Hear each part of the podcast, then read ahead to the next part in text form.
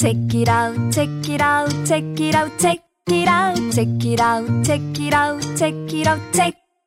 Check it out, check it out, check it out, check it out, check it out, check it out, check it out, check it out, check it out. 오늘 소개할 책은 자기 개발서를 비판하는 철학책이자 철학자가 쓴 자기 개발서 노력의 기쁨과 슬픔입니다. 1만 시간의 법칙 다들 한 번쯤 들어보셨죠? 어떤 분야의 전문가가 되기 위해서는 최소한 1만 시간 정도의 훈련이 필요하다는 법칙인데요. 1만 시간은 매일 3시간씩 훈련할 경우 약 10년, 하루 10시간씩 투자할 경우 3년이 걸립니다. 그런데요, 아침잠을 줄이고 매일 몇 시간을 훈련하며 원하는 것을 간절히 믿으면 누구나 원하는 것을 이룰 수 있을까요? 고생 끝에 낙이 온다는 말은 사실일까요? 진실은 이렇습니다. 성공이란 사실 얼마나 노력을 들였는가와 상관이 없다는 것. 어떤 상황에서는 노력이 쓸모없을 뿐 아니라 비생산적이기도 하다는 것. 노력하지 않는 게 게으른 걸까? 이 책을 읽으며 여러분은 이 질문에 대한 답을 찾아가게 될 것입니다.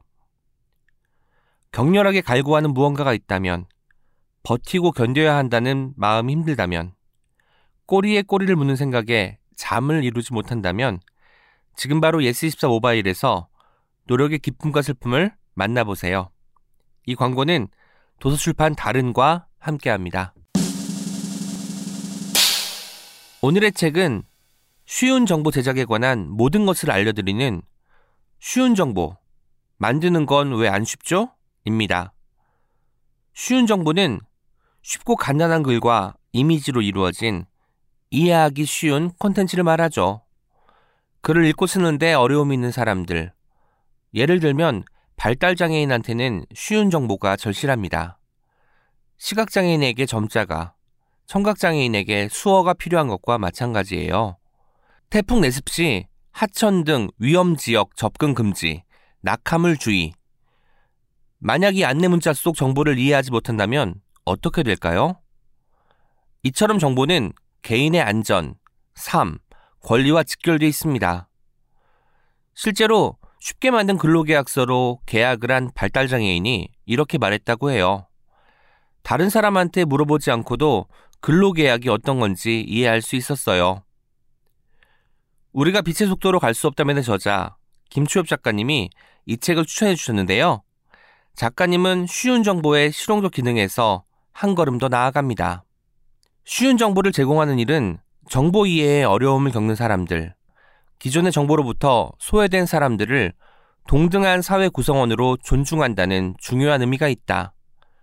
실무자들 뿐만 아니라 장벽 없는 소통과 알 권리를 고민하는 모든 독자에게 권하고 싶은 책이다. 쉬운 정보에 관심이 좀 생기셨나요? 다양한 인권 문제에 관심이 있으신가요? 지금 바로 예스24 모바일로 쉬운 정보, 만드는 건 왜 안 쉽죠? 를 만나보세요. 이 광고는 소소한 소통 출판사와 함께합니다. Check it out, check it out, check it out, check it out, check it out, check it out, check it out, check.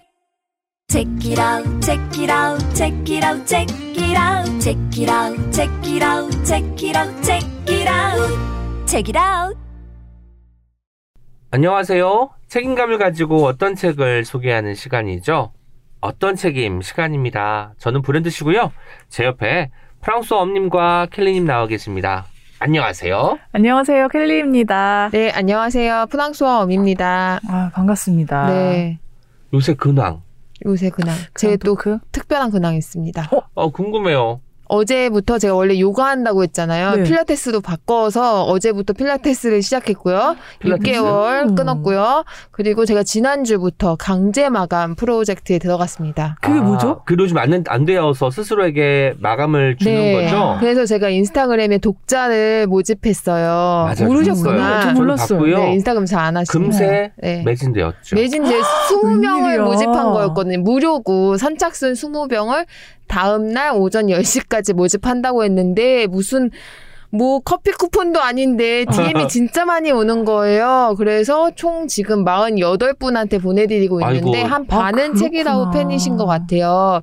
근데 저는 이제 제 실명으로 하는 건데 다 답변 이제 가, 가끔 이제 피드백을 주시거든요. 네네. 근데 피드백에 다 푸엄님, 푸엄님. 엄재 작가님이 아니라 네, 푸엄님 하시면서 또 이제 저희 어떤 책임을 좋아해 주시는 아이고. 분들의 응원 메시지도 받고 음. 그래서 그러니까 제가 조금 써놨던 글이 있어서 오늘 못 썼으면 이제 그 써놨던 글을 보내드리고 있는데 음. 매일 밤 11시 두 달 동안 하는 게 오. 목표인데 지금 10일 동안 지켰습니다. 아니 아, 그래. 전 그동안도 몰랐구나. 아. 아이고. 프랑스 엄님은 아침에 또 일찍 일어나시는데 너무 늦게까지 글 쓰시면 좀 하루가 좀 리듬이 좀 깨지거나 하지 않아요?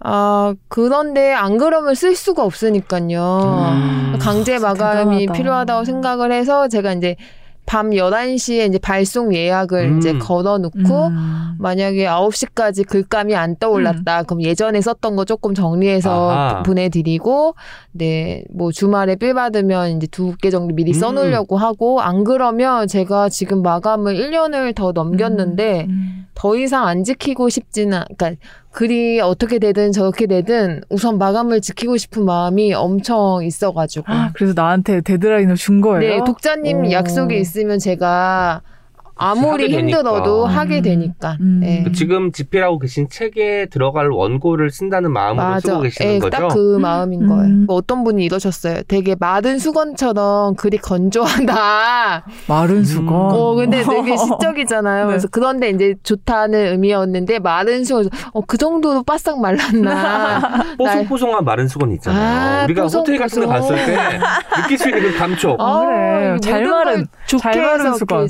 잘 마른 수건. 음, 잘 마른 수건 너무 좋죠. 그러니까. 격려에 감사드립니다. 저의 근황은 이 정도였습니다. 어, 아, 멋진 근황이네요. 필라테스 안 힘들어요? 아, 선생님 저 보더니 운동을 많이 안 하셨군요. 하셨어. 어떻게? 네, 하셨고요. 제가 팔 힘이 없어요. 손목, 음. 그러니까 아이 재울 때 800회를 너무 긴 시간 동안 많이 하고 살아서 네, 팔 힘이 없고 다리도 힘 없는데 내일 되면 이제 쓰러질 거 일주일에 두 번 하거든요. 내일 되면 쓰러질 거라고 하는데 지금까지는 괜찮고 어제 저녁에 너무 배가 고파서 어. 막 고구마 먹고 고구마. 쥐포 하나 거먹고 잤습니다. 어, 어, 어, 운동도 하시고 강제 마감도 하시고 네. 굉장히 갑자기 성실한 사회인으로 네. 아 저는 그 DM이나 피드백 말씀하시니까 저도 음. 갑자기 떠올랐는데 얼마 전에 인스타 쪽지가 하나 왔는데 제가 예전에 할망은 희망이라는 오, 책 네네. 소개해드렸었잖아요. 근데 그 정신지 작가님께서 DM을 주신 거예요, 갑자기. 그래서 아 그때 방송 감사했고 원래 책이라고 즐겨 듣고 있었는데 소- 오. 책 소개가 돼서 너무 기뻤다. 근데 저한테 이제 연락을 할까 말까 하시다가 음. 용기 내서 한다고 그러면서 이제 강아 제가 인스타에 강아지 사진을 가끔 올리니까 강아지 귀엽다고 하- 해주신 거예요. 그래서 너무 반가워서 저는 사실 그런 연락을 받은 적이 처음이라 이제 이- 인스타로 막 대화를 나누다가 네. 작가님이 언제 제주 시 시골길을 걷고 싶을 때 오셔서 연락 주라고 우와, 하시는 거예요. 지금 네. 제주도에 계시나 네. 봐요. 그래서 같이 사는 강아지 사진도 또 보내주시고 오. 그래서 어, 이렇게 인연이 네. 닿았다 이거 너무 기쁘더라고요. 같이 가요. 어, 같이 가요, 여러분. 우리가 이틀 동안 해서 하루는 강재 시인님 어, 그러니까. 네. 제주 갈 데가 많아요, 지금. 많다. 네, 거기도 이제 반려견이 있기 때문에 같이 음. 어울리면서 한 대 놀다가 그 다음날 이제 할망은 희망 이제 어, 정진희 작가님도 옮겨서 만나고.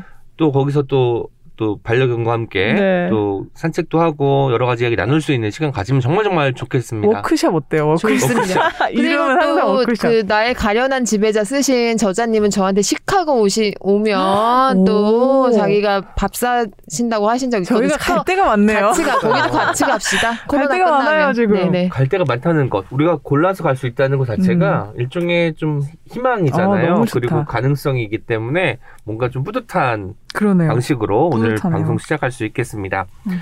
오늘 주제는 미래가 막막할 때 읽으면 좋은 책인데요. 이 제안을 주신 게 켈리님이잖아요. 네. 저는 켈리님이 주셨을 때 켈리님이 어떤 책을 염두에 두시고 음. 이 주제를 선택했나? 왜냐면 주제가 사실 쉽지 않거든요. 음. 어디 있는지 궁금했어요. 전혀 생각을 안 했고요. 주제만 요즘 주제 고민을 조금 해요. 재밌는 주제를 해보고 싶다는 생각 때문에 그러다가 제가 무심코 이제 트위터를 보다가 트위터에 올라오는 말들이 다들 이렇게 좀 우울하고 좀 답답해하고 이렇게 분노하고 그런 메시지들이 많더라고요. 그래서 그 정서가 약간 느껴지면서 생각한 주제였어요. 음. 요즘 그런 분들이 많은가 보다 이런 생각하면서. 그런데 저는 또 이 생각이 드는 거예요. 미래가 막막한 것은 저는 고등학교 때 아. 그리고 대학교 졸업 시즌쯤 음, 변화를 앞두고. 그리고 회사를 그만두었을 때 뭔가 변화 직전에 혹은 음. 변화가 찾아올 거라는 것을 감지하는 시기 있잖아요. 음. 이때가 되면 사실 현재의 반복이 곧 미래일 수도 있을 텐데 뭔가 미래가 저 멀리 있는 것 같고 내가 가닿기 위해서는 엄청나게 전력 질주를 해야 될 것 같은 느낌이 드는 거예요. 그런데 요새는 또 미래라는 말만 들으면 절로 막막해지는 것 같아요. 음. 기본적으로 하루하루 뭐가 많이 바뀌기도 하고 또 팬데믹 상황이 길어지다 보니까 이 총체적인 어떤 우울감이나 그 축 처진 어떤 기운 같은 것이 계속해서 지- 연장되고 있지 않나 이런 생각이 듭니다. 맞아요. 그런 건 영향이 진짜 큰 것 같아요. 그러니까 현재가 언제까지 이, 지금 이 모습이 언제까지 음. 계속될까라는 게 답답하면서 지금 계속 우리가 어떤 계획을 유예시키고 있잖아요. 그렇죠. 그러니까 그 유예 시킨 것들을 언제 현실화 할 수 있을까라는 막막함이나 답답함 음. 같은 게 많이 음. 있는 것 같아요. 맞아요. 음. 그리고 저는 지금 프리랜서잖아요. 프리랜서가 뭐 킬리님도 마찬가지지만 음. 어떤 일을 그 어떤 그 영역에서 얼마나 오랫동안 일을 할 수 있을까? 지금은 나를 찾는 곳이 끊기지 않고 있는데 어느 순간 이게 이제 잊히는 작가, 잊힌 진행자 뭐 이렇게 될 수 있잖아요. 그래서 그런 것을 생각하면은 늘 막막함을 갖고 살 수밖에 없는 상황인 것도 같습니다. 맞아요. 프리랜서로서 비슷한 고민을 하고 네. 있어요. 지금 하는 일이 네. 언제까지 계속될까? 어, 새로운 일을 계속 또 찾아 어떻게 찾아야 될까? 뭐 음. 이런 고민들. 음. 근데 사실 이 고민은 직장인 분들도 마찬가지일 것 맞아요. 같고 요즘에는 다들 그러는 것 같아요.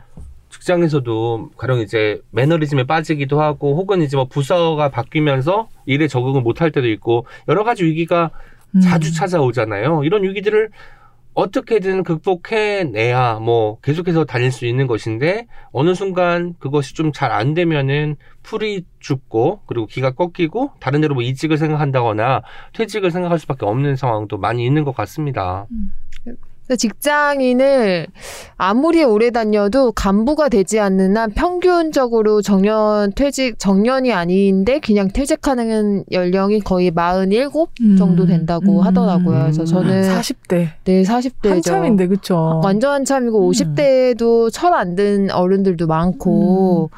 그런데 저는 이 주제를 듣고 아 고민을 많이 했어요. 고민 많이 했는데 현실적인 이야기를 드리고 싶고 정말 이 주제랑 이 주제를 내 마음속에 딱 좀 와닿은 독자분들한테 도움이 되는 음. 책을 또 소개하고 싶어서 가지고 온 책입니다. 어, 네. 네, 제가 먼저 소개를 할게요. 저는 이번에 김호 저자의 직장인에서 직업인으로 라는 책입니다. 와. 오, 네. 직업 제목 좋죠? 직장인. 직업인 네. 어떤 의미인지 알겠죠? 음, 딱 내가 오네요. 한 직장 음. 안에서 정체성을 갖고 살아가는 것보다 직업인으로서 음. 어떤 일을 하느냐 거기에 약간 핵심을 둬라 이런 책인데요. 이게 작년 봄에 나온 책이고 한 1년 정도 됐어요. 나온 지. 제가 작년에 이 책, 이 저자님을 제가 좋아하는 저자분들 중에 한 분이라서 그때 책을 읽고서 회사에서도 좀 힘들 때마다 이 책 등을 보이게 1년 음. 동안 냅뒀어요. 그래가지고 오. 제가 이렇게 하다가, 아, 뭐 이렇게 힘들 때 이거 보면서 아, 내가 앞으로 나가야 할 방향성과 음. 내가 회사에서 조금 더 있어야 하는 이유, 이런 것들을 찾을 때 이 책이 좀 도움이 됐습니다. 오. 근데 이게 자기계발서인데 어 가독성이 굉장히 좋고 재미도 있고 약간 좋은 글귀를 발견하는 즐거움도 있는 책인데 저는 대학교 졸업하고 한 5개월 정도 백수가 있었거든요. 바로 어. 취업을 못 했어요. 그러니까 음. 취업 공부 그러니까 취업 공부가 한창 있을 시기인데 저는 취업 공부를 거의 안 했고 안 하고선 졸업을 하고 음.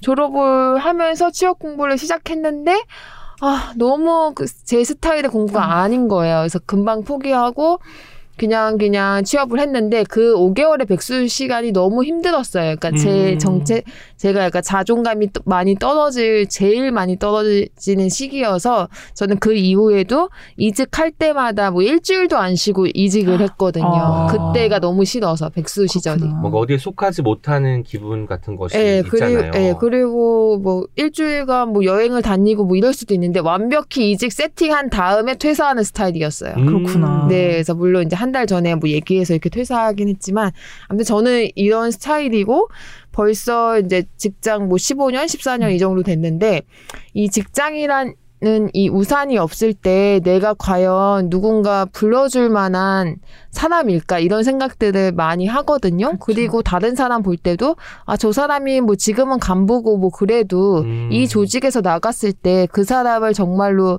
필요로 하는 사람, 뭐 조직이 있을까 이런 생각을 하면 정말 내 전문성을 갖고 어, 내 일을 하는 게 되게 중요하다고 생각을 또 하고 있어요.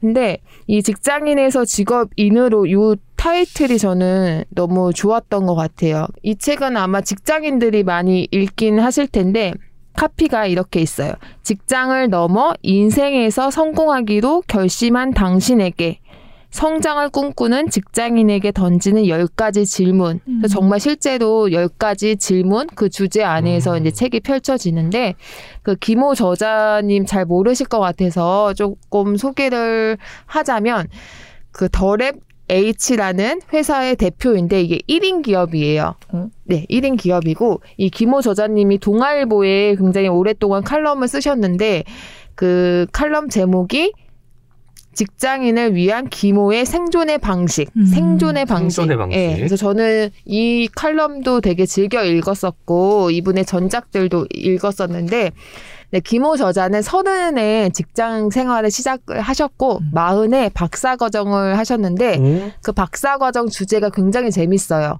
공개 사과에 대한 인지적 연구. 음. 사과. 오. 그러니까 사과를 공개 사과. 어떤 타이밍에 해야 되며 어떤 방식으로 사과해야 된다. 이런 이제 논문을 쓰셨고 그 논문을 바탕으로 한 책도 또 쓰시기도 하셨어요. 음. 그 2011년에 정재승 박사님과 함께 쿨하게 사과하라는 네. 책을 함께 쓰셔서 또 업계에서 조금 화제가 됐었고요. 2019년에는 그렇게 물어보면 원하는 답을 들을 수 없습니다. 음. 아, 이제 질문을 어떻게 해야 되는지를 또 네, 이야기하셨네요. 맞아요. 예, 요런 책을 또 내기도 하셨어요. 저자분은 인턴으로 시작한 직장에서 운 좋게 대표까지 하셨고, 와. 2007년 굉장히 이른 나이에 독립을 하셔서 그 지금 주로 하시는 일은 뭐 직장에서 커뮤니케이션 기술을 바탕으로 뭐 리더십, 음. 조직 문화, 설득, 위기 대응 이런 거 관련해서 코칭 하시는 음. 일을 하고 계세요. 이분 자체가 내가 어떤 직장인으로서 내 커리어를 유지한다는 생각을 전혀 안 하신 분 같아요. 네. 그러니까 자기 계속. 이야기를 쓴 것 같아. 와. 직장인 직업인으로 와. 변화하게 된 네. 그런 상황들, 그때 필요한 마음가짐 이런 이야기들을 하고 있을 것 같습니다. 음. 네. 책의 그 방식이 조금 독특한데 이제 본인이 이제 코칭하시는 일을 하니까 그 설정을 해요. 그 어떤 이제 대기업 홍보 일을 하고 있는 과장 그 30대 후반쯤 음. 되는 그 과장과 이제 대화를 나누면서 음. 이제 그 과장이 앞으로 나는 어떤 일을 해야 하고 어떤 데 관심이 있다. 이런 걸 대화를 풀어가면서 또 팁을 이야기해주는 어. 책인데요. 그 저자님이 이제 프롤로그에 이 책을 왜 썼는지를 조금 설명을 하고 계세요. 근데 이 이야기를 들으면 여러분들도 공감이 되실 것 같아서 제가 메모를 좀 해왔습니다. 직장은 계속 다니기 위해 있는 것이 아니다. 가능하지도 않다. 음. 나오기 위해 있는 것이다. 음. 직장은 많이 다녀야 20대 중반에 들어가서 40대 후반에서 50대 초반에 나오는 곳이다. 30년 다니기 힘들다. 이 말은 직장에 다니는 동안 직장에만 집중할 것이 아니라 자신 안의 개인기, 즉 직업을 만들어야 한다는 뜻이다. 음. 직업을 만드는 것이 직장 일을 느슨하게 하는 것이 아니고 괄호하고 오히려 그 반대가 더 많다. 음. 가로 닫고 역설적으로 자기 직업을 만든 사람은 직장에서 더 매력적이다. 직장은 나를 보호할 수 없지만 직업은 내 삶을 보호할 수 있다. 직장에서 하던 일의 연장선상에서 직업을 만들든 아니면 월급을 받는 안정된 시기 동안 자기만의 다른 직업을 만들든 그것은 각자의 상황마다 다르다. 음. 그러니까 개인기를 만들어야 된다는 이야기를 하는 거죠. 개인기란 표현이 너무 좋네요. 네. 직업인이라고 했을 때, 아, 직장을 다니는 입장에서, 아, 내가 어떤 직업인이 될까? 조금 막막할 수 있는데, 개인기를 그러니까. 만든다라고 네. 생각하면은 훨씬 직관적이고, 떠오르는 게 아마 각자 하나씩 생길 것 같아요. 있죠. 직장 다닐 때 보고서 같은 걸 많이 쓰잖아요. 음. 그런데 이제 보고서도 정말 시키는 대로 잘 짜인 방식으로 쓰는 사람이 있는 반면에 거기에 자기의 개성을 넣는 아, 사람들이 개성. 있더라고요. 근데 그 개성이 그 보고서의 질을 해치거나 하지는 않고 뭔가 좀 생기를 좀 불어넣어주는 역할을 하거든요. 그게 어쩌면은 그 사람의 개인기이자 직장에서 직업인의 마음가짐을 심는 어떤 행동이 아니었을까라는 생각을 하게 되었습니다. 오, 그러네요. 네, 맞아요. 그래서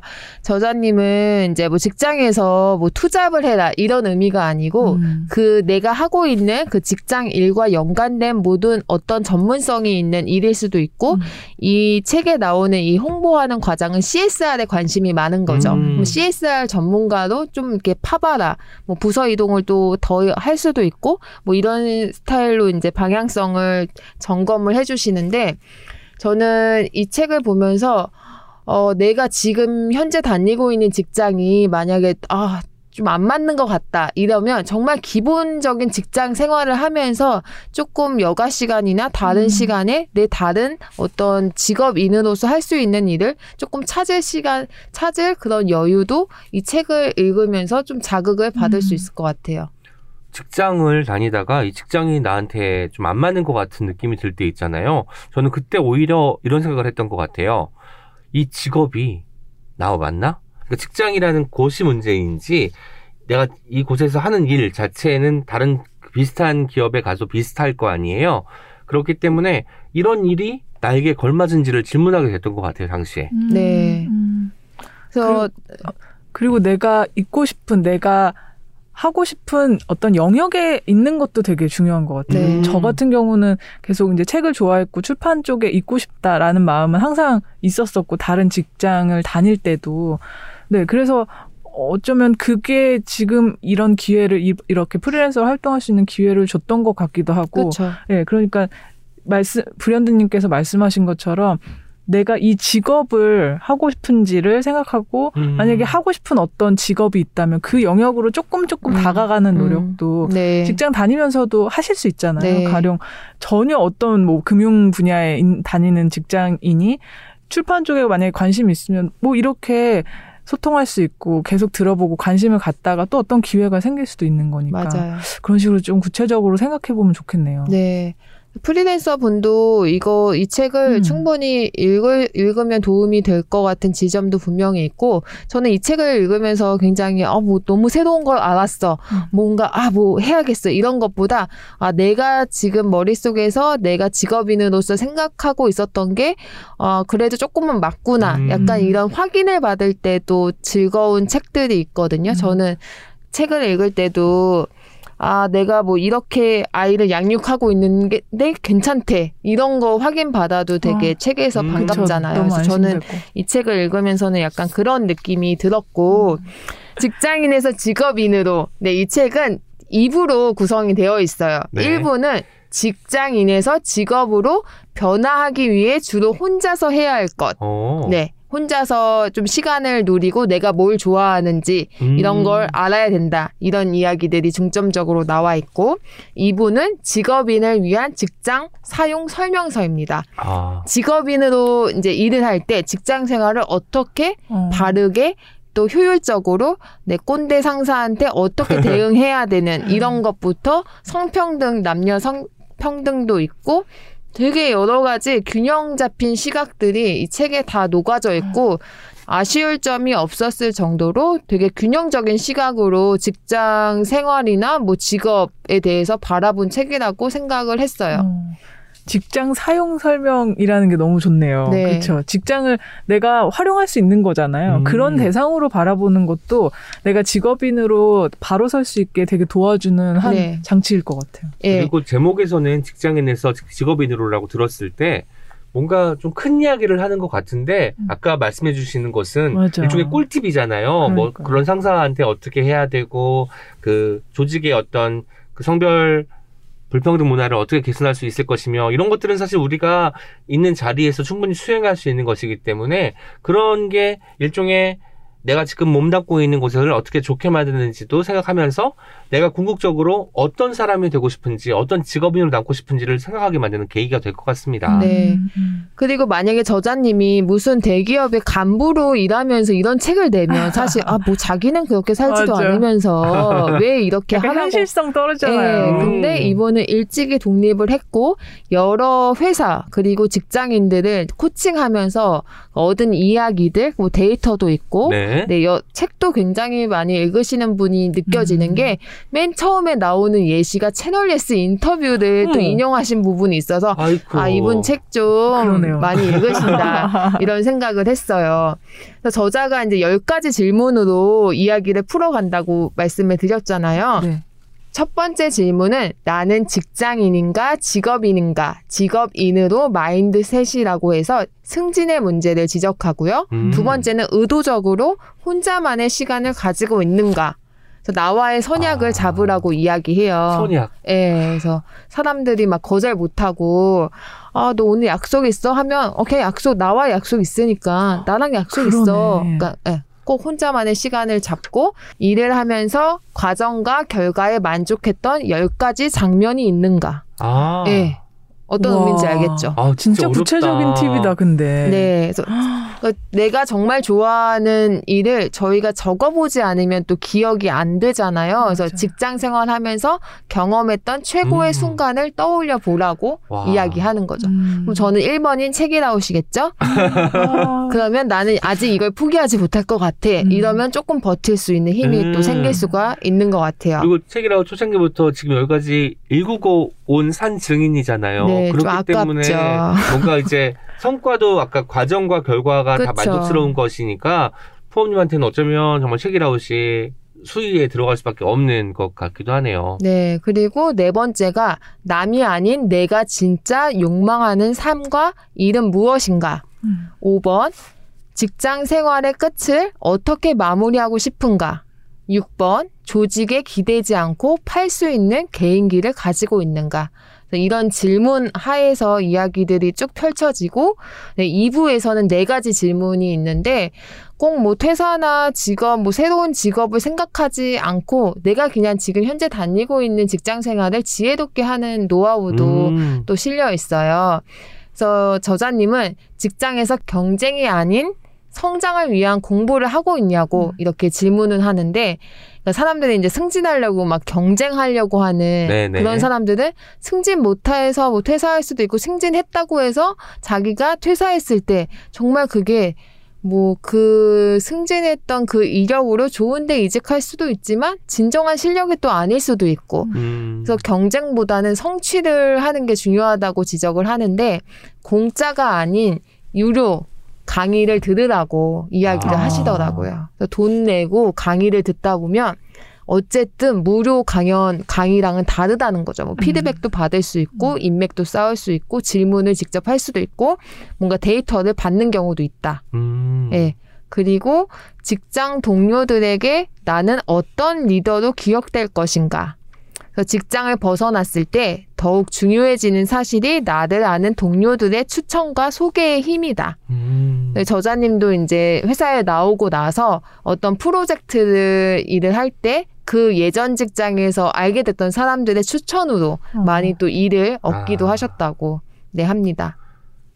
사실 정말 그 프리랜서랑도 좀 비슷한 것 같아요. 어디서 뭐 일 잘한다라고 하면은 그 사람 사람 좋다라고 하면은 일이 계속 들어오는 경우도 있잖아요. 맞아요. 뭔가 그래서 내가 지금 있는 자리에서 어쨌든 누군가를 불편하게 하지 않고 그리고 내가 하는 일을 묵묵히 잘 수행하면서 그 분위기를 좀 잘 이끄는 사람이 중요하다는 얘기를 하고 있는 것 같습니다. 네. 그리고 아홉 번째가 내 성장을 가로막는 장벽은 무엇이고 이를 넘기 위한 방법을 찾고 있는가. 그래서 조직으로부터 나를 지키는 법에 음. 대해서 또 설명을 하고 계시고 그 때로는 좀 버릇없이 굴 필요도 있다. 그 나를 지키기 위해서는 나 스스로가 나서야 되는데 부당함에는 조금 버릇없이 굴 필요가 있고 와. 요즘에는 이제 갑질하는 상사 뭐 이런 사람들이 자신의 위치를 되게 이제 채우려고 되게 안간힘을 쓰잖아요. 위치를 이제 어, 흔들리지 않으려고. 근데 조직에서 평가가 좋아지지 않고 주변 사람들이 내 말에 반응하는 것이 뜨뜻미지근하면 눈치를 채고 요즘에 뭐 음. 블라인드나 이런 앱을 통해서도 그렇죠. 그런 평가들이 있으면 아 내가 이렇게 해서는 음. 정말 평판이 안 좋아지겠다고 위기 의식을 갖게 되면 그래도 달라진다는 거죠. 음. 그렇기 때문에 무조건 내내 충성하고 이럴 필요는 없다. 어. 이런 지적도 하고 계시고 마지막으로는 쉬는 거, 휴식을 와. 예, 그래서 쉬고 떠나는 문제에서 주도적인가 그리고 흐름을 보려면 흐름에서 벗어나야 된다. 그래서 뭐 아파서 쉬고 이런 거 말고 자발적으로 조금 쉴 수 있는 환경이 있다면 조금 뭐 한 달 정도 휴직을 할 수도 있고 음. 정말 내가 좋아하는 것에 좀 관심을 기울이고 생각할 시간을 가지라고 이야기를 하세요. 제 친구가 자발적으로 휴직을 하고 지금 쉬고 있는데 지금 쉬고 있을 때 그동안 안 보이던 것들이 보이기 시작한다는 거예요. 물론 열심히 뭐 10년 넘게 어떤 기업에 다니고 있는 친구예요. 그래서 근속 휴가 같은 것을 받아가지고 이제 쉬고 있는 거죠. 한 달 정도. 근데 뭐 남들이 들으면 아, 너 좋은 데 다닌다 라고 하는 그런 기업에 다니는데 정작 자기가 지난 10년을 돌이켜 보니까 그냥 누가 시키는 일만 음. 계속해서 해온 거예요. 음. 부서도 바뀌어 바뀌는 게 잦기도 했고 네. 하는 일도 다양했지만 정말 이 일들이 내가 월급을 받기 위해서 하는 것 말고 나를 찾아주었는가, 나를 뭐 내 안에 있는 욕망을 뭐 부추겼는가 하는 데에 있어서는 좋은 대답을 얻을 수 없었다고 합니다. 음. 그러니까 김호 작가님께서 말씀하시는 것처럼 정말 내가 내 소리를 듣기 위해서는 단순히 아 1박 2일 여행 갔다 음. 와야지가 아니라 음. 아, 지금 잠깐 좀 멈추고 내가 지금 어디에 와 있는지 여기까지 오기 위해서 무엇을 했는지 음. 이걸 돌이켜보는 시간을 가져야겠다라고 음. 마음 먹는 게 필요할 것 같아요. 맞아요. 그래서 이 책에서도 이제 50대 직장인이었나 어떤 분은 일부러 자기만의 시간을 가지려고 출근 시간보다 일찍 회사 근처로 나와서 카페에서 음. 30분 정도 먼저 자기 혼자만의 시간을 갖고 출근을 한다. 네, 이런 리추얼도 굉장히 중요한 것 같고 오. 그래서 저도 오늘 조금 늦게 일어나도 되는 시- 날이었는데 6시에 일어나가지고 물론 제가 이 대본 준비를 덜 해가지고 그래서 1시간 일하고 아. 30분 아이 밥 차리고 이러고 이제 출근했죠. 근데 어, 확실히 시간을 네, 게. 혼자 시간을 가지면 생각하는 게 또 달라지니까. 음. 지금 소개해 주신 그열 가지 질문 있잖아요. 네. 그 질문만 잘 내가 간직하고 있어도 네. 되게 도움이 많이 될 것 같아요. 네. 이 질문 하나하나가 다 너무 중요한 질문인 것 네. 같거든요. 그리고 확실히 꼰대라면 이런 책을 쓸 수 없다는 음. 그런 믿음이 또 있는 책이기도 해서 그러니까요. 약간 정말 미래가 막막하고 내가 직장인으로 직업인으로 어떻게 살아야 될까 고민하시는 분이 읽으시면 좋을 책이고 마지막으로 제가 꼭 한번 소개해 드리고 싶은 게 있어서 메모를 해왔는데 또 저희 청취자분들이 글 쓰는 거 좋아하시는 분들이 음. 많잖아요. 작가 지망생도 있으실 것 같아서 네, 글에 대한 이야기가 여기 있어요. 책에 네. 137쪽인데 글을 아무리 올려도 사람들이 보지 않는다는 건 단순히 내가 글재주가 없다는 것을 뜻하진 않는다. 오히려 나가야 할 방향성을 알려줄 수 있다고 이야기를 해요. 오, 안 궁금하죠? 거를. 그래서 이분이 이제 세 가지 전략을 알려주세요. 어. 근데 저는 이게 정말 맞다고 생각하거든요. 한번 들어보세요. 1번. 좀 더 오래 꾸준히 써서 사람들의 반응을 이끌어낼 필요가 있다. 음. 사람들의 반응이 조금이라도 있는 글과 아닌 글의 차이를 봐라. 아, 네. 그리고 2번. 글쓰기 스타일을 변화시킬 필요가 있다. 있죠. 아. 네, 가독성 높게 써야 되고. 그리고 3번. 이, 이 생각은 잘 못하실 것 같아요. 글쓰기 플랫폼을 바꿀 필요가 있다. 오. 내 글의 취향이 맞는 플랫폼에서는 또 반응이 있을 수 있는 거죠. 그러네요. 그좀긴 글 같은 경우가 우리가 인스타그램 같은 데에서는 좀 어울리지 않는다고 하잖아요. 그쵸. 왜냐면 사람들이 스크롤을 내려서 이제 맞아요. 보게 만든 시스템이기 때문에 눈에 잘 안 들어오거든요. 게다가 또 이미지가 많은 음. 그 플랫폼에서는 활자는 당연히 좀 눈에 가기가 쉽지 않은 포맷이기도 할 텐데 그렇기 때문에 내가 쓰는 글이 어떤 플랫폼을 만들지를 찾는 것은 정말 정말 중요한 것 같아요. 네. 이런 음, 팁들. 보면 되게 정말 이 일에 있어서 내가 어떤 insight를 갖고 해야 되나, 음. 어떤 자세를 갖고 네, 일하면 좋을지를 저는 이 책을 다시 한번 읽으면서 되게 또 점검했던 시간이 됐어요. 어, 음. 어, 이 주제에 너무 잘 그렇구나. 어울리는 그리고 그쵸. 오늘 책 속에 첫 번째로 너무 좋았던 선택인 네. 것 같아요. 예. 그 어. 소개를 듣다 보니까 저는 네. 아까 푸엄님이 이제 밤에 그 신청해주신 분들에게 원고를 보낸다고 이야기를 하셨잖아요. 그게 어쩌면 그 직장인에서 직업인으로 가기 위한 푸엄님만의 어떤 하나의 리추얼이 아닐까라는 생각도 해봤습니다. 음. 길게 보면. 그쵸. 그리고 이제 사람들은 좀 소심한 사람들, 아, 제 직장인인데 또 되게 개인 활동 열심히 하네. 막 이렇게 음. 나쁘게 생각하는 사람들도 있을 수 있고, 저런 것만 열심히 하는 거 아니야? 음. 이런 생각하는 사람들도 있겠죠.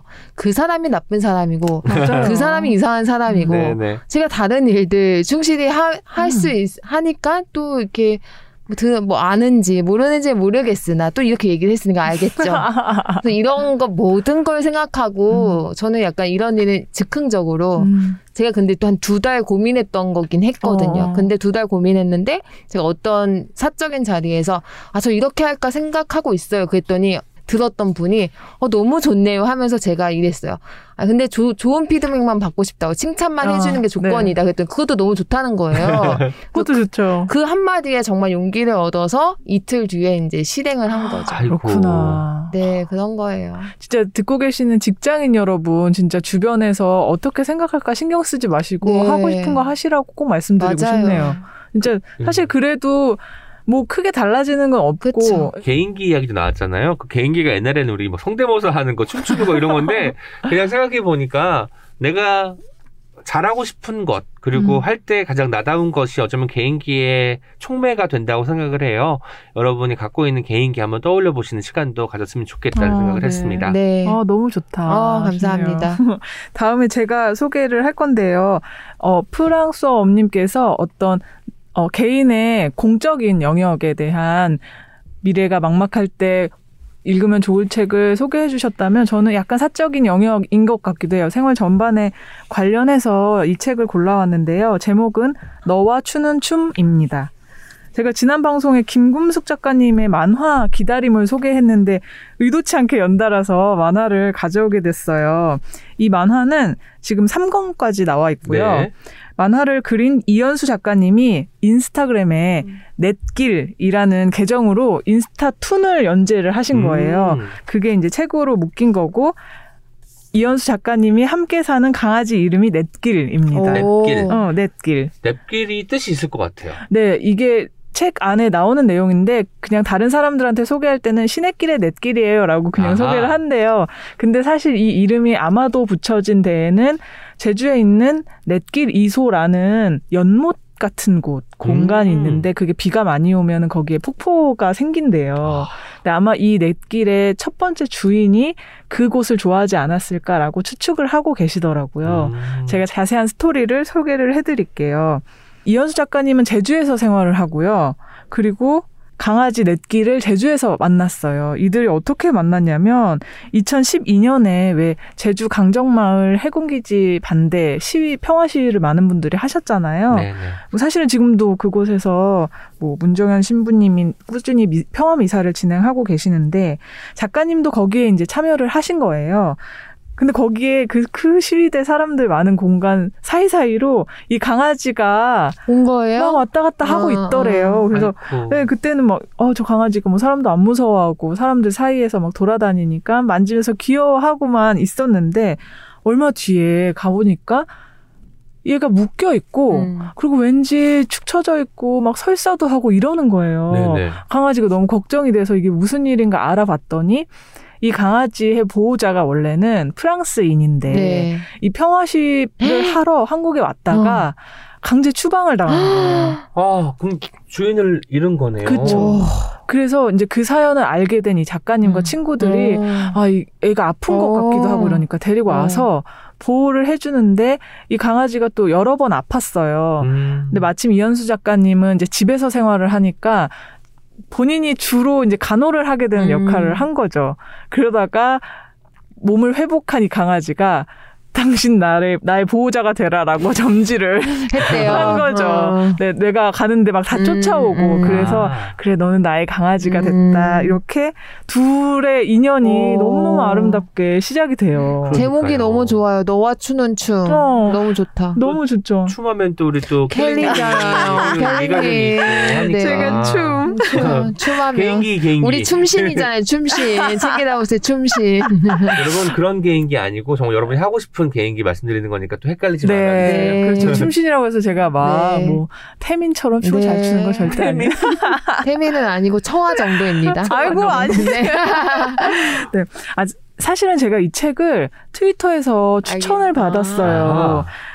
브랜드님께서 말씀을 해주셨는데 제가 이제 브런치에 강아지 후추. 후추. 랑 같이 사는 얘기를 후추 일기라는 제목으로 쓰고 있는데 거기에 제가 언젠가의 제목이 함께 추는 춤이었거든요. 맞아요. 맞아, 맞아, 전 그거 맞아. 너무 좋았어요. 딱 그러니까. 그 켈리 스타일의 글이었어요. 어. 너무 켈리. 아, 그렇구나. 어. 이제 그게 이제 내용이 강아지랑 이제 산책을 하다가 이게 나만 잘한다고 산책이 잘 되는 것도 아니고 강아지가 이끄는 대로만 쫓아가도 잘 되는 게 아니구나. 음. 이게 둘이 되게 합을 잘 맞춰서 해야 돼 함께 추는 춤처럼 해야 음. 되는 거구나라는 깨달음이 있었는데 그 내용을 썼거든요.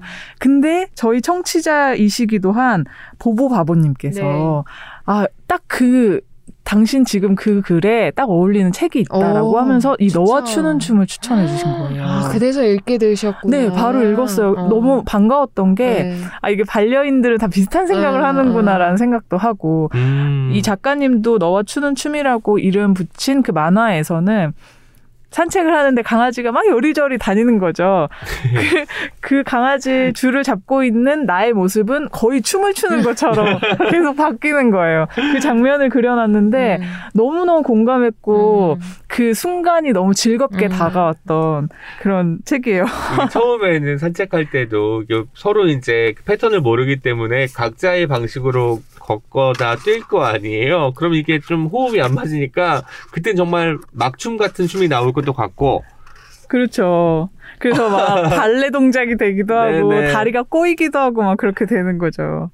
그리고 우리가 항상 생각해야 될 게 아이들이랑 어른들이 놀 때 어른들이 어, 내가 놀아준다. 근데 아이가 놀아주는 거일 수도 있다. 맞아요. 네, 강아지도 마찬가지예요. 우리가 산책 시켜준다가 아니거든요. 맞아요. 내가 너의 건강을 위해서 음. 주인 어? 의 건강을 위해서 같이 산책하는 것도 맞아요. 있기 때문에 사실 강아지의 피지컬이 너무 좋기 때문에 맞- 훨씬 빨리 갈 수 있거든요. 맞아요. 근데 내 걸음에 맞춰주는 맞아요. 거예요. 진짜 거예요. 그 깨달음이 너무 강아지랑 있- 살면서 있었는데 여기 이 책에는 정말 그 강아지랑 함께 하면서 발생하는 작은 순간도 너무 예쁘게 포착해내고 그런 이야기를 엄청 애정 넘치게 음. 되게 유쾌하게 풀어내는데요. 제가 이제 같은 반려인으로서 굉장히 공감했던 대목은 1권에 나와 있는 쓰다듬 자판기라는 제목인데요. 쓰다듬을 자판기처럼 뽑아내는 건가요? 맞아요. 와. 여기 이제 소심쟁이라서 넷길은 네. 뭔가를 조르는 경우가 거의 없대요.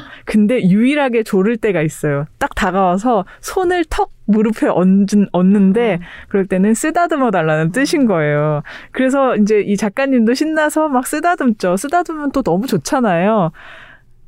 작가님, 우리 내끼리 쓰다듬 자판기 다추 늘렸냥 막 이러면서 막 쓰다듬다가 이렇게 써요. 녀석의 시간은 나보다 빨리 흐른다는 걸 종종 잊고 나는 아. 시간을 낭비하는데 음. 서로의 애정을 확인할 시간이 꼭 필요하다는 거를 내끼리 상지, 상기시켜 준다. 음. 어, 그러면서 막 쓰다듬고 강아지 뽀뽀 뽀뽀 하는 그런 장면이 있는데 그 서로의 애정을 확인하는 시간이 꼭 필요하다. 음. 네, 그 말이 너무 중요한 생각이라고 중요하죠. 느꼈어요. 네. 그러니까 저는 강아지랑 살면서 강아지라는 존재가 어, 나를 되게 현재에 있도록 한다는 어. 느낌을 많이 받거든요. 어. 네, 강아지 자체가 원래는 굉장히 현재를 네, 충실하게 살아- 사는 어. 존재인 것 같기도 한데 마침 강아지가 자기 곁을 저한테 주면서 음. 너도 현재 한번 있어봐. 이거 어, 얼마나 어, 좋은데라고 어, 알려주는 어, 느낌이 많이 어. 있어요. 막 가령 그런 때 있잖아요. 아침에 일어나면 이제 오늘 같은 경우 음. 햇빛이 너무 좋으니까 햇빛을 하염없이 쐬고 있어요 강아지가. 음. 그러면 그 순간에는 그거보다 중요한 게 없어져요. 그렇죠. 이 햇빛도 사라질 거잖아요. 맞아요. 그러니까 지금 그 시간을 지켜줘야 돼. 오 명언이다. 그래서 어, 이 햇빛도 사라질 테니. 지금 저 좀 배고프니까 밥 먹고 하죠. 농담입니다, 여러분. 여러분 배고프면 사라지지 않습니다. 네, 배고프면 계속 더 극강이 되니까 극강이 될 때 또 먹으면 더 맛있으니까요.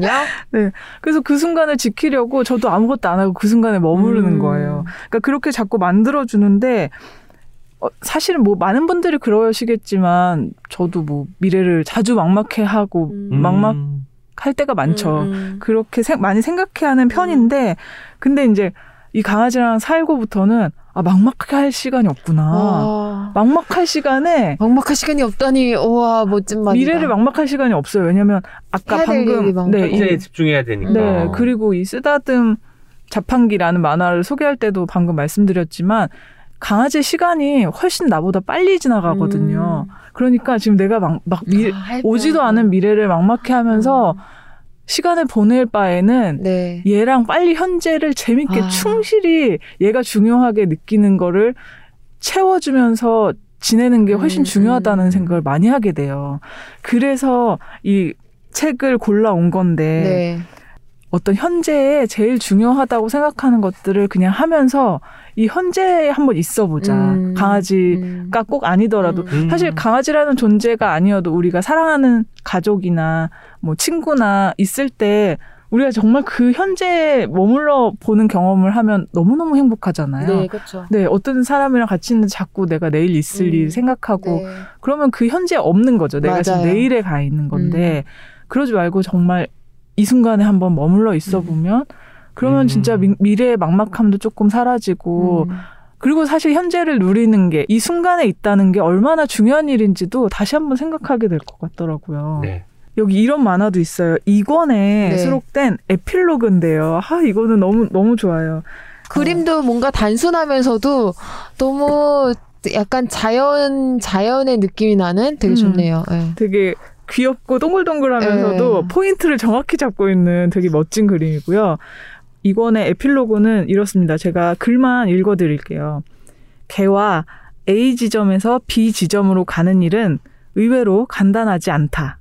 개들의 목적은 목적지가 아니라 가는 길 자체의 이므로. 함께 걸으며 배운다. 음. 반복되는 일상에서 느린 변화와 새로움을 발견하는 즐거움. 사람들이 이해 못할 것에 호기심을 갖는 것의 중요성. 잡지 못할 것을 알면서도 달려가는 열정 같은 것. 음. 그리고 언젠가 다다른 마지막 지점에서 함께 걸었던 그 길. 모든 애정의 순간들이 우리의 목적지였음을 깨닫는 것. 와. 와. 그리고 이 만화의 제목은 개가 가르쳐 주는 것들이에요. 개가 가르쳐 주는 음, 것들. 음. 지금 제가 예스24에서 이 책을 검색해 봤더니 네. 리뷰 제목이 이런 글이 있어요. 왜 일권만 샀을까? 아. 후회하는 거죠. 너무 좋아서. 그러니까요. 이건 너무 좋습니다, 여러분. 아, 3번도 좋을 것 같은데요. 한번 너무 좋고요. 네네. 이게 어차피 그 계속 연재를 하고 계시는 거기 때문에 앞으로도 4권, 5권이 나올 가능성도 있겠네요. 있는 거죠. 네, 아마 어. 나올 것 같아요. 음. 지금도 인스타그램 그 넷길 계정을 보면은 음. 계속 그림을 업로드하고 계시더라고요.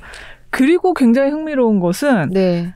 이 호비 작생이라는 출판사인데요. 네. 작가님이 직접 만드는 출판을 어. 하신 거더라고요. 음. 그것도 정말 멋진 점이라고 생각했어요. 네. 내가 그린 그림을 그쵸. 인스타에 음. 연재하고 이걸 진짜 자기가 책으로 만들어서 음. 계속 꾸준히 내고 계시는 음. 그 모습도 굉장히 좋았어요. 저는 올드독 작가님도 떠올랐어요. 음. 올드독 작가님도 제주도에 지금 살고 계시고 푸코라는 음. 반려견과 함께 생활을 하시는데 노견일기라는 책을 계속 네. 내고 계시거든요. 강아지들은 가자! 음. 의 방점을 찍는 거잖아요. 그 가는 늘 행위 자체. 목표를 너무 상정하고 거기를 향해서 전력 질주하는 것을 중요하게 생각하지만 음. 그냥 가는 게 얼마나 즐겁고 네. 행복한지를 파악할 시간이 없어질 텐데 그것을 좀 동하게 만들고 가능하게 만드는 것이 강아지의 존재가 아닐까라는 음. 생각도 하게 됐어요. 네, 그 미래의 막막함에 짓눌리면은 그냥 미래도 날려버리는 거고 현재도 날려버리는 것 음. 같아요. 음. 그러지 말고 진짜 이 현재 오늘 지금 걸어가는 이 길에서 어떻게든 즐거움을 찾아보고 의미를 부여해 보면 음. 그게 쌓여서 음. 막막하지 않은 음. 미래가 되지 않을까 이런 음. 생각을 많이 했어요. 이- 어, 제가 할 얘기가 있었는데. 이 호비작생이라는 출판사 아까 얘기했는데 이름이 제주어로 휘파람새라는 거예요. 아, 파람새. 네네. 작생이 예쁘다. 새. 네. 호비가 휘파람인가 휘파람? 보다. 어, 그러면. 그렇네요. 네네. 호비. 지금 제가 이권이 너무 좋다고 말씀드렸는데 이권에는 작가님의 룸메이트가 키우던 강아지 토로라는 강아지도 등장하는데 그 강아지가 노견이에요. 음. 근데 이제 이권에서 강아지가 무지개 다리를 건너거든요. 아이고. 그런데 그 장면도 강아지가 이제 우리를 떠 우리 곁을 조용히 떠나는데 그 장면도 너무너무 아름답게 연출을 하시고 만화를 그리셨더라고요. 작가님의 이 만화가 너무너무 좋고 음. 네, 진짜 꼭 보셨으면 좋겠어요. 음. 이뭐 반려 동물을 같이 살고 계시는 분들뿐만 아니라 사랑하는 사람을 곁에 두고 생활하는 모든 분들 음. 보시면은 진짜 같이 다 공감하실 음. 부분이 있을 것 같아요. 이제 내길 그 인스타그램 보니까 작가님이 얼마 전에 호- 팟캐스트 그 혼밥 채- 생활자의 책장 어, 녹음을 하셨더라고요. 와우, 아. 네, 궁금하다. 네, 업로드 기다리고 있습니다. 작가님, 네, 팬이 됐어요. 만약에 한 권만 사고 싶다 하면 음. 이권을 사야 되는 건가요? 저는 이권을 추천하고. 아, 역시 네, 이권이군요. 네. 네. 어, 3권에서는 또 새로운 강아지가 등장해요. 네. 그래서 그런 어떤 청, 어린 강아지, 청소년 강아지의 상콤 발랄함을 즐기시고 싶으시면 3권 보셔도 삼권. 좋고요. 1권은 이, 제가 아까 소개해드렸던 강아지 넷길과의 그 만남, 만남. 그리고 서로 친해지는 과정, 이런 것들을 볼 수 있어서 굉장히 색다른 매력들이 다 있는 네. 그런 음. 책이에요. 팔로워도 1만 명 많으시네요. 어. 네, 저, 좀 너무 뒤늦게 알았, 알게 된 작가님이다라는 생각도 했어요. 음. 네, 인스타 또 보니까. 글씨체가 너무 제 스타일인데요. 저 어. 이런 이런 글씨체 되게 좋아하거든요. 큼지막한 음. 글씨. 큼지막하고 약간 그 동글동글하지 않고 각진 스타일. 또박또박. 음, 음. 네, 이런 스타일 좋아합니다. 네. 이게 그림이 컬러도 있고 컬러가 아닌 것도 있는데 아, 아마 되게 의도를 갖고 하셨을 텐데 딱 그런 이렇게 컬러로 딱 드러났을 때 그 집중되는 음. 네, 그 맞아요. 느낌도 너무 좋고 무채색 느낌이 되게 좋네요, 저는. 되게 컬러가. 잘 네. 연출하시는 것 같아요 네. 만화를 작가님 소개에 어릴 때부터 만화책과 그림 그리기를 좋아했으나 이럴 줄 몰랐는데 내 길과 살아가는 이야기를 그리다 보니 어쩌다 만화가가 되어 있었다라고 와. 하시거든요. 아이고. 근데 진짜 아까 브랜드님께서 말씀해주신 것처럼 사랑하는 존재를 기억하고 담, 나만 남겨두기 위해서 어떤 창작물을 만드는 그 행위 자체가 음. 또 나를 바꿔놓기도 하는 것 같아요. 이, 네. 어, 작가님도 어쩌다 보니 만화가가 음. 되어버린 것처럼. 네, 그런 행위 자체를 생각하면서 너무 미래 막막하게 하지 않기를 바라는 마음도 음. 있습니다. 세 번째로 제가 책을 소개하겠습니다. 그 방금 켈리님께서 강아지 덕분에 음. 현재에 집중하게 네. 된다라고 말씀을 하셨어요. 그리고 그 이전에 프랑스 엄님께서 강아지들이 내가 너의 건강을 위해서 산책해 주는 거야. 어, 라고 입장 바꿔서 생각하면 이렇게 될 수도 있다라고 말씀하셨는데 그 모든 것이 다 담긴 책을 제가 가지고 왔습니다. 와. 바로 나의 생활 건강이라는 제목의 책인데요. 제목이 나의 생활 건강이에요. 저는 그래서 이 제목을 들었을 때 혹시 두 분 어떤 거 떠오르세요? 시종서. 시종서 네. 그리고 음식에 관련된 내용일 것 같기도 저는 하고. 생활 습관에 대한 팁. 저는 듣자마자 뭐 요가, 필라테스 같은 운동을 운동. 얼마나 꾸준히 해야 되고 뭐 달리기는 하루에 몇 분, 뭐 스트레칭은 어떻게 이런 게 나올 줄 알았는데 그런 게 나오지 않는 책이라는 아. 점이 반전이었고요. 이 책은 여성 시인 10명이 쓴 아. 엔솔러지예요. 열 명이나. 음. 어, 시집은 아니고요. 시집은 아니고 엔솔러지 그 산문집이죠. 산- 산문집. 그 시인 이름을 제가 말씀드리겠습니다. 왜냐면 향후 뭐 몇 년 안에 정말 여러분들에게 중요한 시인이 될 거라는 생각이 들어서 그렇습니다. 김복희, 유계영, 김유림, 이소호, 손유미, 강혜빈, 박세미, 성다영, 주민현, 윤유나 10명의 시인들이 각각의 나의 생활과 건강에 대한 얘기를 하고 있는데 음. 저는 그래서 아 10명의 시인들은 다 자기 생활을 잘 지켜나가면서 건강한 삶을 영위하고 있구나 라고 생각했는데 그렇지 않아서 또 한 번 반전을 어우. 맞이하게 된 것이죠. 그렇지는 않다. 네. 띠지에 보면 이런 문구가 있습니다. 다친 마음에 힘을 주고 지친 몸을 눕게 하는 여성 시인 10명의 생활 건강 에세이라고 되어 있는데 이 책을 띠지만 보거나 제목만 보고 건강을 위한 팁으로 생각하시면 안 될 것 같아요. 내가 내 생활을 지키는 방법.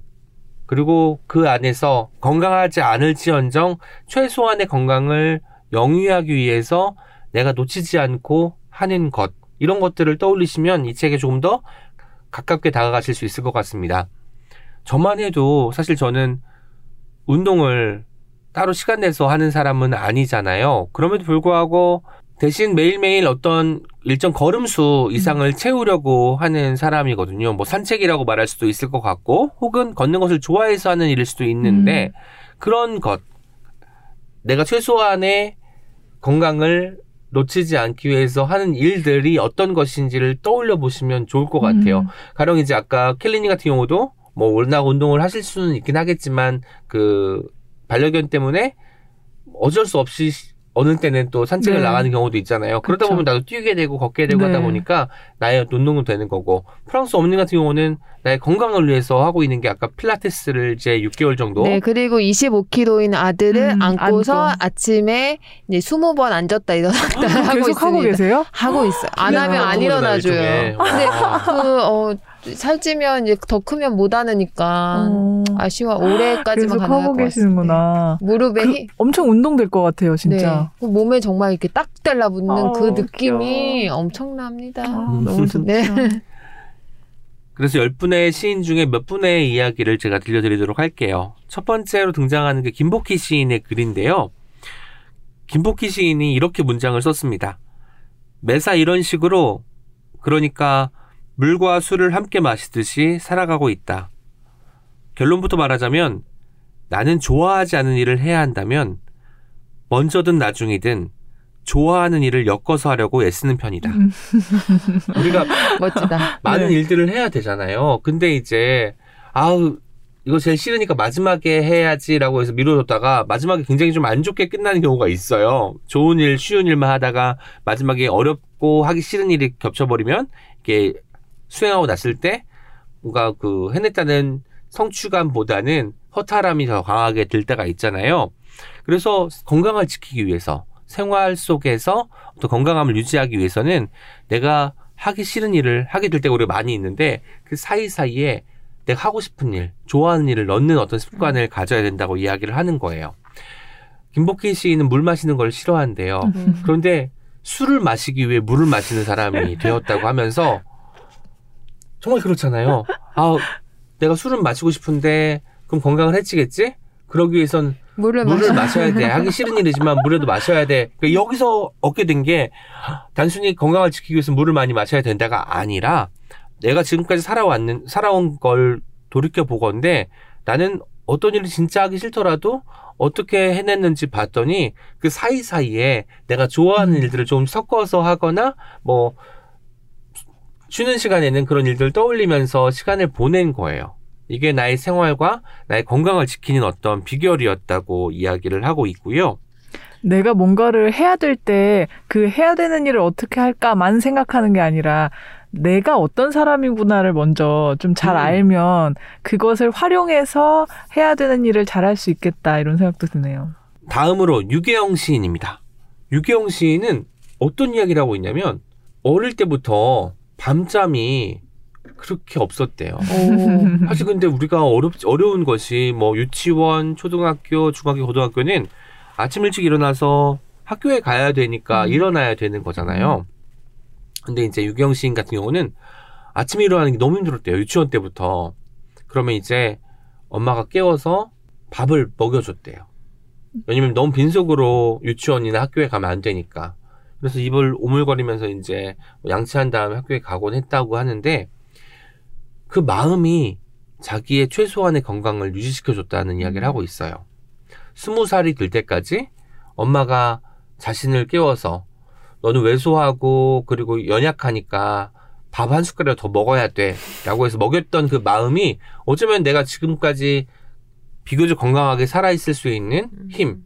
물론 이게 어떤 것은 영양소로 가기도 하고 어떤 것은 배출되었겠지만 그 마음만은 여전히 남아 있다는 이야기를 하면서 자기도 이제 누군가에게 그리고 같이 사는 반려견에게 그런 마음을 건넬 수 있으면 얼마나 좋을까를 생각을 하는 거예요.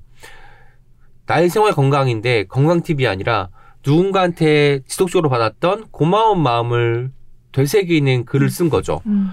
제가 이 글까지 읽었을 때, 아, 시인들이 대체 어떤 청탁을 받았길래 이렇게 다양한 글이 나올 수 있을까? 저는 만약에 저에게 나의 생활 건강이라는 주제로 글이 청탁이 왔다면 뭐 산책하는 이야기를 썼을 것 같아요. 음. 매일매일 몇 보를 걸어서 기분이 얼마나 쾌적해지고 삶이 어느 정도 윤기를 가지게 되었는지를 쓸 것 같은데 전혀 다른 이야기들을 이렇게 하고 있으니까 정말 정말 충격적이더라고요. 음. 그리고 10명의 여성 시인들이 각자의 방식에서 그리고 각자 사는 곳에서 이 건강과 생활을 어떻게든 유지해 나가기 위해서 하고 있는 것. 이들이 말하고자 하는 건 딱 하나예요. 지금은 내가 나이가 젊기 때문에 비교적 건강하다. 그런데 이 건강이 어떻게 될지 모른다는 것도 난 잘 알고 있다.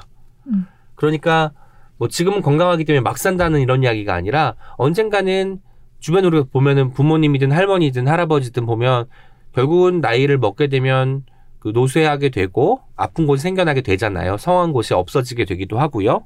그런 것들 보면서 내가 지금 이 건강을 어떻게 누려야 될지를 고민하는 것도 굉장히 독특한 부분이었어요. 음. 건강에는 몸 건강만 있는 게 아니에요. 마음 건강이 네. 있죠. 어. 마음 건강을 다스리기 위해서, 유지하기 위해서, 건강하게 가꾸기 위해서 하고 있는 일이 있나요? 명상 같은 거 하시는 분도 계실 것이고, 아니면 우리는 또 어떤 책임 제목답게 책을 통해서 맞아요. 마음의 치유를 얻는 경우도 있을 텐데, 따로 마음의 건강을 위해서 하고 계신 일들이 있을까요? 저는 SNS를 SNS. 아이쿠. 쓴다. 오, 저는 SNS를 안 하는 거가 어, 제 저는- 건강에. 어, 저는 이렇게 되게- 다른 사람의 그런 음. 거에 크게 영향을 아. 미치지는 않- 막 이렇게 음, 다른 같진 사람 막? 보고 막뭐 음. 부러워하고 이런 스타일 아니고 제가 이제 배출, 어. 그러니까 제 감정을 아. 정리하는 건데 또 혼자 보는 건 재미가 없고 음, 그리고 이제 공감하는 사람들한테 뭔가 이렇게 음. 서로 소통하고 이런 걸또 아. 좋아하는 편이니까 그 사람 만나는 거 그리고 저보다 더 낙천적인 사람들을 음. 만나서 그 에너지를 받는 걸로 저는 마음 건강을 지키자. 음, 맞아요. 그런 거 중요하죠. 네. 아, 제가 SNS를 안 한다고 했던 거는 저는 어떤 다른 사람의 말에 영향을 되게 많이 받는 것 같고, 음. 제가 한참 트위터를 하다가 너무너무 맨날 우울하고 그쵸, 그쵸. 힘든 거예요. 어, 트위터는 네, 그래서, 그렇습니다. 그래서 그거 이제 어떤 종류의 SNS든 좀 안 해봤거든요. 음. 그랬더니 그래도. 좀 괜찮더라고요. 음. 그래서 아 이거는 그러니까 나, 내가 너무 힘들 음. 때는 좀 멀리 해야 되는 음. 어떤 것들이 있구나 이건 깨달았었어요 음. 최근에. 음. 맞아요 정신 건강을 위해서 네. 잘 트위터랑 생각해 봐야 될 것 같아요. 인스타그램은 또 달, 많이 다르잖아요. 음, 음, 그래서 맞아요. 네. 저 같은 경우는 요새 고향에 내려갈 때마다 어머니와 그 요새 어머니가 그 휴먼 다큐 이런 프로를 많이 보시더라고요. 어. 인간극장류의 뭐 산호라면 이런 제목의 프로그램들을 저도 이제 알게 되었죠. 그걸 보면 그냥 우리네 인생을 살고 음. 있는 사람들 음. 물론 이제 연령대는 좀 높을 수도 있고 한 세대 위거나 두 세대 위인 분들이 나오는데 그런 분들이 그냥 조곤조곤 자신들이 어떻게 살아왔는지를 들려주는 거예요. 음. 근데 이야기를 들어보면 지금 나보다 훨씬 더 막막했고 더 가진 것 없이 시작하신 분들이 많이 있더라고요. 그런데 어떻게 이것들을 살아왔는지 이분들이 이야기하시는데 뭐 거창한 노하우나 이런 것들 듣고자 하는 것이 아니라 어떻게 그 상황을 모면했는지 그리고 이제 이렇게 살다 보니까 여기까지 왔는지 그 궤적을 우리가 느낄 수 있어가지고 아 정말 꾸준함이 사는 데에도 필요하구나. 음. 우리가 글 쓰는 것을 이야기하지만 꾸준하다는 것은 어쩌면 삶에 가장 걸맞은 단어가 아닐까? 우리가 매일매일 반복되는 그 일상이 어쩌면 천편일률적이고 지루하고 짜증날 때도 있고 하잖아요. 하지만 이 반복을 꾸준하게 견디는 것 그리고 음. 이 반복 속에서 아까 포함님께서 말씀하신 그 개인기를 발견하는 것 그리고 틈을 내서 산책을 하거나 음. 나 자신이 살아있게 만드는 순간을 많이 많이 만드는 게 어쩌면 이 막막함을 많이 덜어줄 수 있는 일일 것도 같다는 생각이 들었어요. 아, 네. 이소호 시인께서는 또 팬데믹 상황 때문에 평소 여행을 좋아하고 그 외국에 나가서 이제 며칠 동안 음. 머무르다 오는 걸 좋아하시던 분이었는데 그렇게 되지 못 그렇게 할 수 없게 되니까 이제 집안에서 상상을 더 많이 하게 되고 책을 더 많이 읽게 되고 더 많이 쓰게 된 거예요. 음. 제가 이소호 신이 쓴 구절을 하나 읽어드리겠습니다. 쓴다는 것. 사실 나는 글을 써야만 했다. 누군가는 아픈 일을 굳이 기억하는 일이, 그리고 그 기록이 박제되는 일이 건강과는 정반대되는 일 아니냐고 물을 것이다. 그러나 나는 단 한 차례도 그렇게 생각한 적이 없다. 당신의 글은 아파요. 쓰는 것도 읽는 것도 아파요. 독자가 말했다. 그리고 나도 말했다. 저도 아파요. 쓰는 것도 읽는 것도 아파요. 하지만 쓰지 않는 것은 더 아파요. 우리가 마음에 굉장한 어떤 짐이 있고 해결되지 않은 어떤 문제가 산더미처럼 가득할 때뭐 누구한테 말하지 않으면 해소가 안 되는 것처럼 이것을 이소 시인께서는 쓰는 것으로 이제 풀어내신 거예요. 어떤 막막한 감정이든 그것이 누군가에게 갖게 된 어떤 불만이든 아니면 도저히 풀릴 것 같지 않은 화든 이 화가 우라가 되기 전까지 되기 전에 글을 씀으로써 이 국면을 헤쳐나가는 거죠. 그러면서 최소한의 건강을 지키고자 하는 노력이 음. 이제 생기는 것 같기도 하고요. 어쩌면 각자가 다 건강을 유지하는 게 우리가 짐에서 열심히 그 트레드밀을 하는 사람을 떠올리기도 하겠지만 아마도 사는 것은 다 똑같은 방식으로 무채색일 것이고 그 무채색 속에서 약간의 색깔을 길어 올리기 위해서 우리는 모두 어느 정도의 어떤 세레머니나 음. 뭐 운동 같은 것들을 하고 있을 텐데 그거의 뭔지를 여러분들이 한번 떠올려 보셨으면 좋겠다는 생각을 해봤습니다. 그러게요. 다양한 시인들이 그래서 이제 뭐 쓴다는 것, 읽는다는 것, 먹는다는 것, 잔다는 것, 산책한다는 것 이런 이야기를 써주셨는데 확실히 먹는 게 눈에 잘 들어오더라고요. 손유미 시인께서는 그 할머니가 그렇게 내리사랑으로 뭘 해줬던 기억이 지금 내가 음. 밖에서 밥을 잘 못 먹고 다녀도 그때의 기억이 너무나 풍부하고 음. 가득 차 있으니까 음. 언젠가 내가 할머니를 찾아가면 또 그렇게 우리가 맛있는 걸 먹었을 때의 기억이 다 생생하게 되살아날 수 있다는 가능성이 이분의 건강을 유지시켜주는 거더라고요. 너무 부럽다. 완전 그쵸. 그대 그런 경험- 없다. 어, 저도요. 근데 그런 경험 있으면 정말 아, 든든할 것 맞아 같아요. 그 에너지도 평생을 또 살아갈 그쵸. 수 있는 힘을 어. 또 얻으니까. 네네. 네. 어딜 가서 어떤 네. 일을 당해도. 네. 그 예전에 그 이슬아 작가님도 내가 이렇게 어, 중심을 잡고 있을 수 있는 것은 아마 보키 씨의 사랑일 음. 거다라는 얘기를 맞아. 하셨었는데 어. 그 말이 너무 좋았어요. 네. 그러니까 그런 어떤 나의 심지를 꽉 채우는 정말 네. 유년기의 사랑 같은 거는 정말 소중한 네. 것 같아요. 우리가 기억하는 것은 어쨌든 한 장면이 많잖아요. 근데 이것들을 기록하는 게 왜 중요하냐면 손유미 작가님이 이제 제가 문장을 읽지는 않겠지만 그 할머니를 떠올리면서 썼던 음식들을 읽어드리도록 하겠습니다. 도토리묵, 고구마묵, 박대, 먹갈치구이, 김치 속대, 새우 젓국, 보쌈, 순무김치, 부치미, 오징어 숙회, 오징어 콩나물국, 멸치국수, 비빔국수, 떡, 꽈배기, 옥수수밥 이런 것들인데요. 꽈배기도 할머니가 만들어주신 거예요? 와. 꽈배기는 할머니가 만들어준 게 아니라 어. 할머니 집 맞은편에 있는 어. 꽈배기 집에서 할머니가 좋아하시니까 이 손녀가 사가지고 갔는데 그렇구나. 뭐 이렇게 많이 사왔냐고 하면서 음. 다 드시더라는 거예요. 그러니까 모든 그런 아이템들 하나하나에 깃든 추억을 맞아, 맞아. 잊지 않고 이렇게 음. 써내는 것. 이 써내면서 그 당시의 건강도 떠올리고 이런 추억이 있기 때문에 내가 지금의 마음 건강을 음. 유지할 수 있다는 거에 또 감사하기도 하고 하는 것 어. 같아요. 지금 읽어주신 그 음식들 다 손 다 많이 가는 그런 할머니 정말 정성으로 다 해주셨네요. 그리고 음. 제가 예전에 정하은 작가님 만났을 때 이런 말씀을 하신 적이 있어요. 그러니까 나의 이제 주부들 가치, 내가 하는 일, 일의 가치 같은 거 음. 생각할 때 음. 최신 휴대폰 꼭 사지 않아도 되는 최신 휴대폰을 계속 사라고 하는 일과 음. 내가 사랑하는 사람을 위해 밥을 짓는 일, 음. 누 어떤 일이 더 귀할 것인가 생각해 보면 음. 후자의 가능성이 더 많겠죠. 음. 물론 앞에도 어떤 가치가 당연히 있겠지만 이런 밥의 힘, 맞아. 음. 음식의 힘으로 어떤 사람이 평생 살아갈 사랑을 또 축적해 주시는 게 음. 정말 귀한 일인 것 같아요. 미래의 막막함이라는 게 어쨌든 현재 지금 내가 계속 하고 있는 것 이것을 미래에도 할 수 있을까 해서 오기도 하고 내가 원하는 것을 얻지 못했을 때 이 상태를 내가 만족한 채 살아갈 수 있을까 자신이 없을 때 음. 오기도 하잖아요.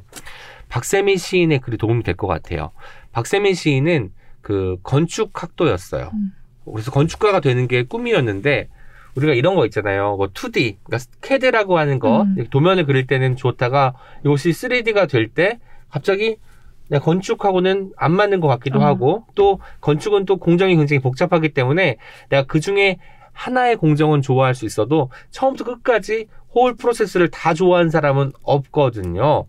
그러다 보니까 박세미 시인도 건축가가 되지 못했어요. 어떤 것을 좀 싫어하고 자기가 못한다고 생각을 하니까 도전을 하지 않고 발을 뺀 것이죠. 그럼 그게 어쩌면 응어리가 되어서 남아서 나를 괴롭힐 수도 있을 텐데 박세미 시인은 여기서 건축 잡지 기자가 되는 것으로 오. 다른 방식으로 음. 자기의 건축에 대한 애정을 끌고 나가는 거예요. 저는 이런 느낌이 들었어요. 건축가가 되지 않았어, 되지 못했어 하면은 막막해지고 음. 내가 대학교 내내 건축가가 되기 위해서 애써 왔는데 이것이 되지 못했으니까 내 인생은 실패야 할 수도 있고 그런 막막함이 더욱더 가중될 거 아니에요. 그게 아니라 나의 건축에 대한 관심을 어떻게 살릴 수 있을까? 이것을 유지하면서 내가 하고 싶은 일을 같이 연결할 수 있으려면 무엇을 해야 될까라고 생각을 하다가 아 나는 글을 쓰는 것도 좋아하고 하니까 음. 건축을 다루는 뭐 잡지나 이런 데 들어가서 기사를 쓰고 인터뷰를 하고 하면 되겠구나. 그러면서 건축 공부를 하게 되면 나도 깊어질 거 아니냐라고 해서 그런 방식으로 이제 건강을 유지했다는 것을 보여주기도 하더라고요.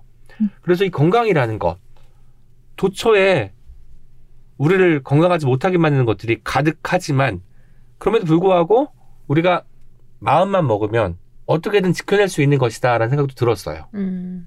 마음을 먹읍시다. 아자아자 화이팅. 네, 옥수수밥도 먹어야 되지만 마음도 아, 먹어야 되는 것 같고요. 네. 그런 방식으로 저는 이제 이 책을 다 읽으면서 이 열 분의 여성 시인분들이 어쨌든 뭐 성별은 같고 세대도 비슷할 수 있지만 다 사는 환경은 다를 거 아니에요. 이 상황에서 나를 지키기 위해서 무엇을 하고 있는지가 엿보이더라고요.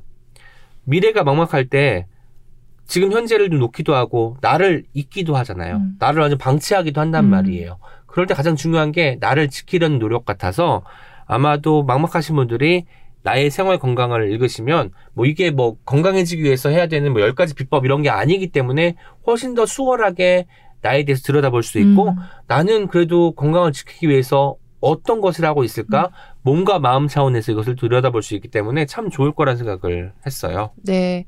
그 나의 생활 건강이랑 굿즈 같은 거를 좀 이거는 마음 건강에 조금 초점이 맞춰 있으면 뭐 비타민이나. 이런 거 뭔가 재밌는 굿즈들 같이 판매하면 좋지 않을까 생각이 갑자기 드네요. 음. 마케터가 되고 싶나 봐요. 네. 뭐 마케터 감각도 있으시니까 네. 뽀님은 네. 개인기죠. 개인기 네. 굿즈가 갑자기 저거는 좀 신박한 굿즈당 팔면 화제가 될 수 있는 책이다. 아, 이런 생각이 갑자기 들었습니다. 기획이 너무 좋네요. 네. 진짜 네. 이 시인분들에게 그냥 어떤 방식으로든 어떤 당신들이 어떻게 건강을 신경 쓰고 유지하고 있는지를 마음껏 얘기해봐라라고 네. 해서 정말 이렇게 자유로운 책이 된 거잖아요. 네. 신기하다. 제가 알고 있는 것 중에 하나가 안태훈이라는 시인이 있는데 안태훈 시인이 이제 이 책이 나온 출판사가 자음과 모음이에요. 이 출판사로 이직을 하면서 이 기획을 한 것 같습니다. 아, 편집자세요? 네, 편집자이기도 한데 그래서 열 분의 시인에게 성탁을 할 때 아마 가장 기본적인 토대만 음. 뼈대만 들었을 것 같아요. 생활과 그렇구나. 건강에 대한 에세이를 써주세요라고 하니까 가능성의 영역이 커지잖아요. 음, 그러다 보니까 이렇게 좀 열 명이 정말 제각각의 음. 자- 각기 다른 색의 글을 쓸 수 있지 않았을까라는 음. 생각이 들어서 시인이기 때문에 시인에게 선택할 때 멋진 정확하게 기획이었네요. 뾰족하게 이야기하는 게 아니라 생활과 건강에 대한 이야기를 써주세요 하지 음. 않았을까라고 내심 짐작해 보았습니다. 아, 네. 저는 제 건강을 위해서 그러니까 제- 뭘 좋은 거를 하진 않고 나쁜 걸 하지 않는 게 저의 기본 신조거든요. 음. 그러니까 뭐 잠을 안 자지 않는다, 음. 술을 많이 먹지 않는다, 뭐 음. 거의 안 마시면 약간 음. 그런 건데 저는 이제 싫어하는 일을 안 하는 게 저한테 는 너무 중요한 삶이거든요. 음. 싫어하는 일만 좋아하는 일을 굳이 안 해도 되는데 싫어하는 일을 최소한으로 어. 할수 있는 것들 음. 그런 생각이 갑자기 저 책 이야기를 듣는데 만약에 저 주제로 저는 청탁이 온다면 나는 싫어하는 사람을 만나지 않고 음. 몸에 안 좋은 걸 하지 않고 음. 정말 싫어하는 일을 최소한으로 하는 걸로 내 생활 건, 마음 건강을 지킨다 음. 이런 이야기를 했을 것 같네요. 음. 청탁은 오지 않았지만 이거는 뭐 프랑스 엄님이 네. 일단은 시인이 아니니까 아마 후보에 없었을 것 같기도 합니다. 아 당연히 아무 생각 없고요. 저 이제 이거 가지고 또 메일링하는 음. 글을 한번 써야겠네요. 어, 그래요. 그래도 구독. 강제 구독. 아, 나를 아이고. 지키는 법 같은 느낌으로 네. 쓰시면 너무 좋을 것 같아요. 싫어하는 것을 하지 않는 사, 제가 사람에 대한 얘기니까 음. 네, 싫어하는 것들을 하지 않는 것들에 대해서 오늘 밤에 또 쓰고 잠이 어. 들겠습니다. 네. 오늘 주제가 미래가 막막할 때 읽으면 좋을 책이었는데 이야기를 나눠보니까 결국 다시 우리는 현재로 돌아온 것 음. 같아요. 지금을 좀 잘 살면 좋겠다. 음. 잘 살기 위해서는 뭐가 필요할까? 뭐 직장인이 아니라 직업인을 생각하는 태도가 필요할 것이고 내가 있는 현장에서 내가 할 수 있는 일을 묵묵히 수행하면서 최소한의 즐거움들을 매일매일 길어올리는 노력이 필요하다. 뭐 이렇게 정리를 할 수 있을 것 같습니다. 저희는 2주 뒤에 또 신박한 주제와 멋진 책들 세 권으로 돌아오도록 하겠습니다. 함께 해주셔서 감사합니다. 여러분, 2주 뒤에 또 만나요. 안녕. Check it out, check it out, Check it out, Check it out, Check it out, Check check it out, Check it out, Check it out, Check it out, Check it out, Check it out, Check it out, Check it out, Check it out.